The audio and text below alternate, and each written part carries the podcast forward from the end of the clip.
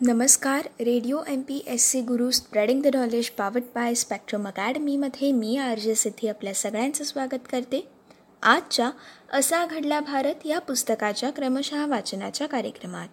मित्रांनो आजच्या या भागामधून आपण मुंबईमधल्या पहिल्या सार्वजनिक आर्ट गॅलरीची अर्थात जहांगीर आर्ट गॅलरीची स्थापना ही नेमकी कशी झाली याविषयीची सविस्तर माहिती त्याचबरोबर नृत्य नाट्य आणि संगीताच्या विकासासाठी संगीत नाटक अकादमीची स्थापना नेमकी कशी झाली आणि कधी झाली याविषयीची सविस्तर माहिती आपण आजच्या या असा घडला भारत पुस्तकाच्या क्रमशः वाचनाच्या कार्यक्रमामधून जाणून घेणार आहोत. सर्वात पहिले जाणून घेऊयात मुंबईमधल्या पहिल्या सार्वजनिक आर्ट गॅलरीची म्हणजेच जहांगीर आर्ट गॅलरीची स्थापना ही नेमकी कधी आणि कशी झाली? मित्रांनो इसवी सन अठराशे सत्तावन्नमध्येच मुंबईमध्ये जे जे स्कूल ऑफ आर्टसारख्या संस्थेची स्थापना झाली होती. तरी देखील विसाव्या शतकाच्या पूर्वार्धाच्या अखेरपर्यंत या शहरात सार्वजनिक आर्ट गॅलरीची सोय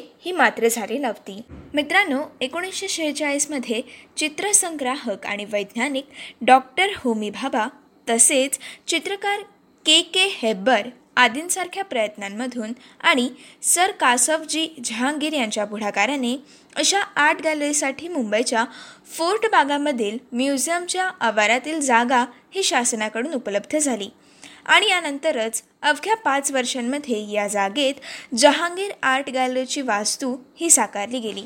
मित्रांनो एकोणीसशे बावन्नच्या जानेवारीमध्ये या आर्ट गॅलरीचं समारंभपूर्व उद्घाटन झालं.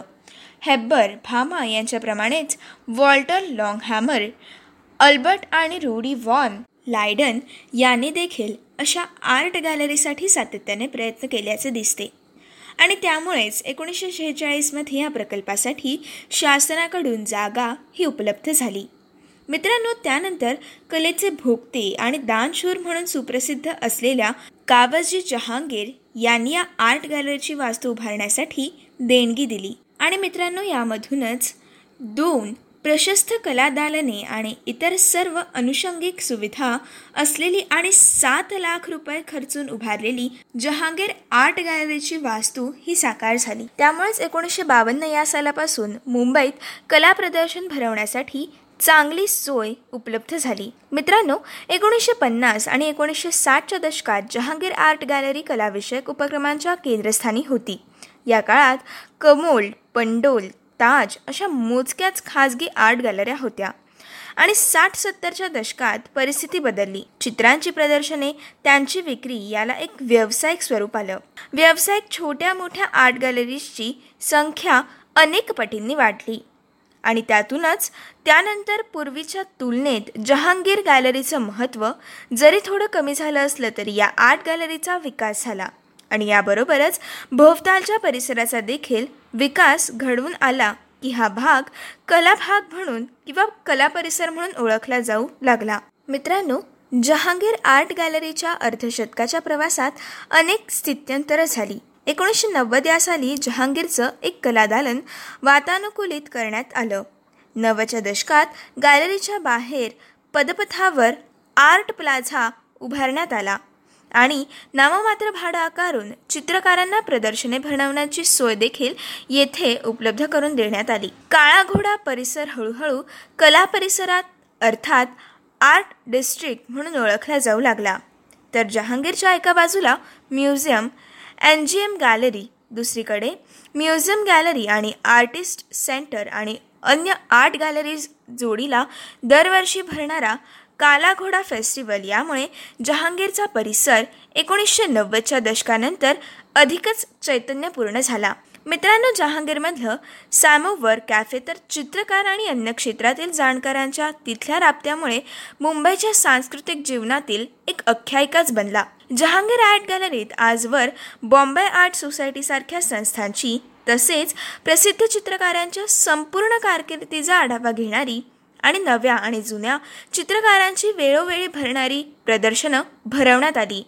आणि आज देखील ही प्रदर्शनं भरतात आणि या प्रदर्शनाला चित्रप्रेमी आवर्जून भेट देतात. मित्रांनो मास्टर स्ट्रोक सारखी प्रतिभावान पण तुलनेनं अपरिचित जुन्या चित्रकारांची प्रदर्शनं त्यांच्या कॅटलॉगचं प्रकाशन भाडेतत्वावर सभासदांना कलाकृती देणारी लँडिंग लायब्ररी ऑफ आर्ट अशा अनेक उपक्रमांमुळे भारतीय दृश्यकलेची अभिरुची जोपासण्याचं कार्य हे आर्ट गॅलरीनी केलं.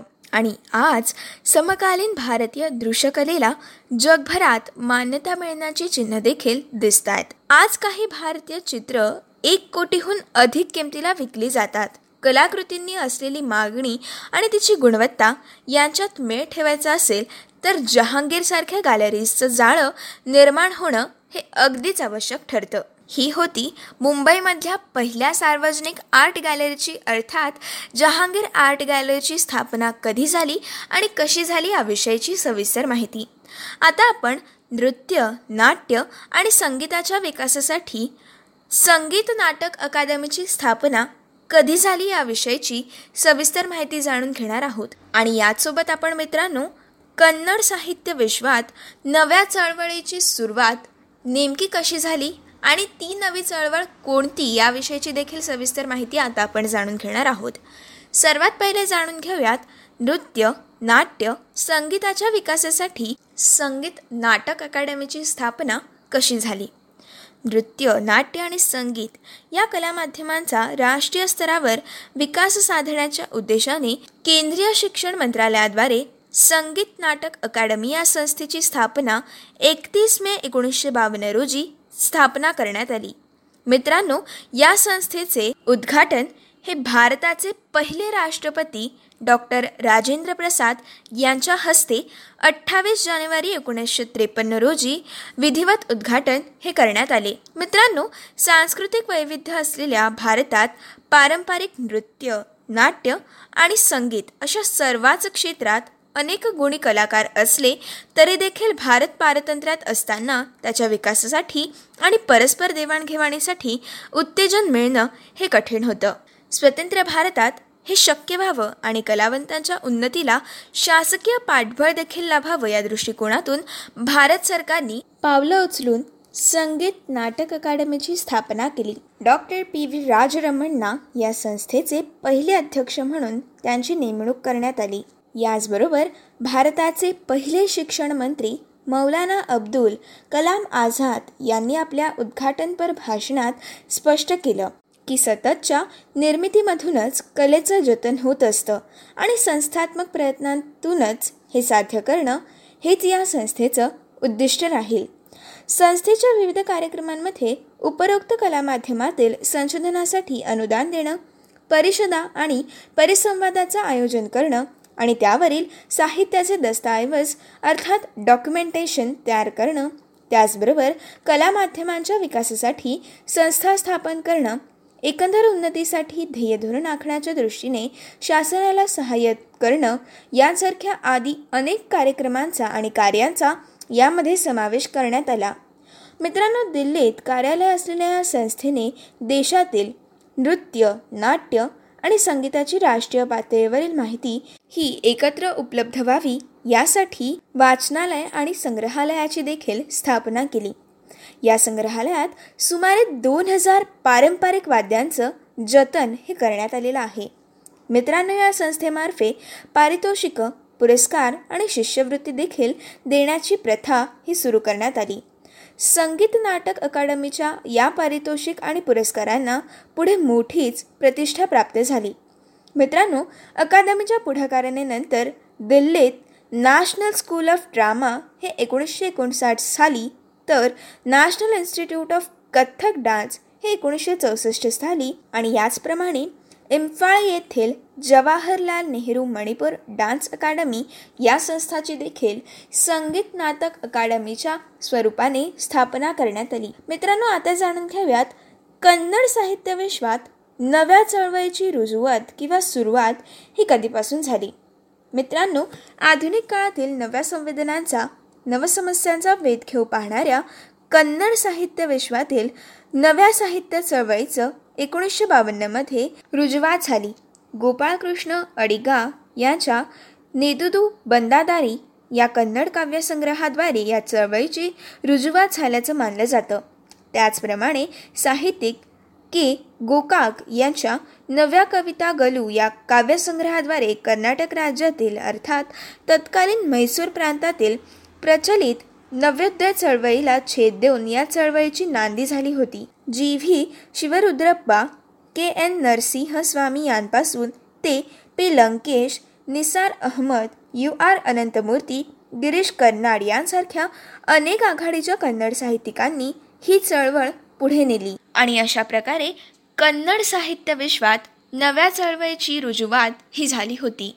मित्रांनो ही होती आजच्या भागातील असा घडला भारत या पुस्तकाच्या क्रमशः वाचनाच्या कार्यक्रमामधील आजच्या भागातील माहिती. पुढच्या भागामध्ये आपण चित्रपटांसाठी केंद्रीय सेन्सॉर बोर्डची स्थापना ही कशी झाली याविषयीची सविस्तर माहिती. त्याचबरोबर भारताच्या चित्रपट इतिहासातील पहिला रंगीत चित्रपट कोणता होता आणि तो कधी प्रकाशित झाला? याचबरोबर करुणानिधी यांचा वादग्रस्त डी एम के पट कधी प्रकाशित झाला याविषयीची सविस्तर माहिती आपण पुढच्या भागामध्ये जाणून घेणार आहोत. तोपर्यंत असेच काही वेगवेगळे कार्यक्रम आणि वेगवेगळ्या कार्यक्रमांमधून भरपूर सारी माहिती जाणून घेण्यासाठी ऐकत रहा. तुमचा आवडता आणि लाडका रेडिओ. ज्याचं नाव आहे Radio M P S C Guru. Spreading the knowledge powered by Spectrum Academy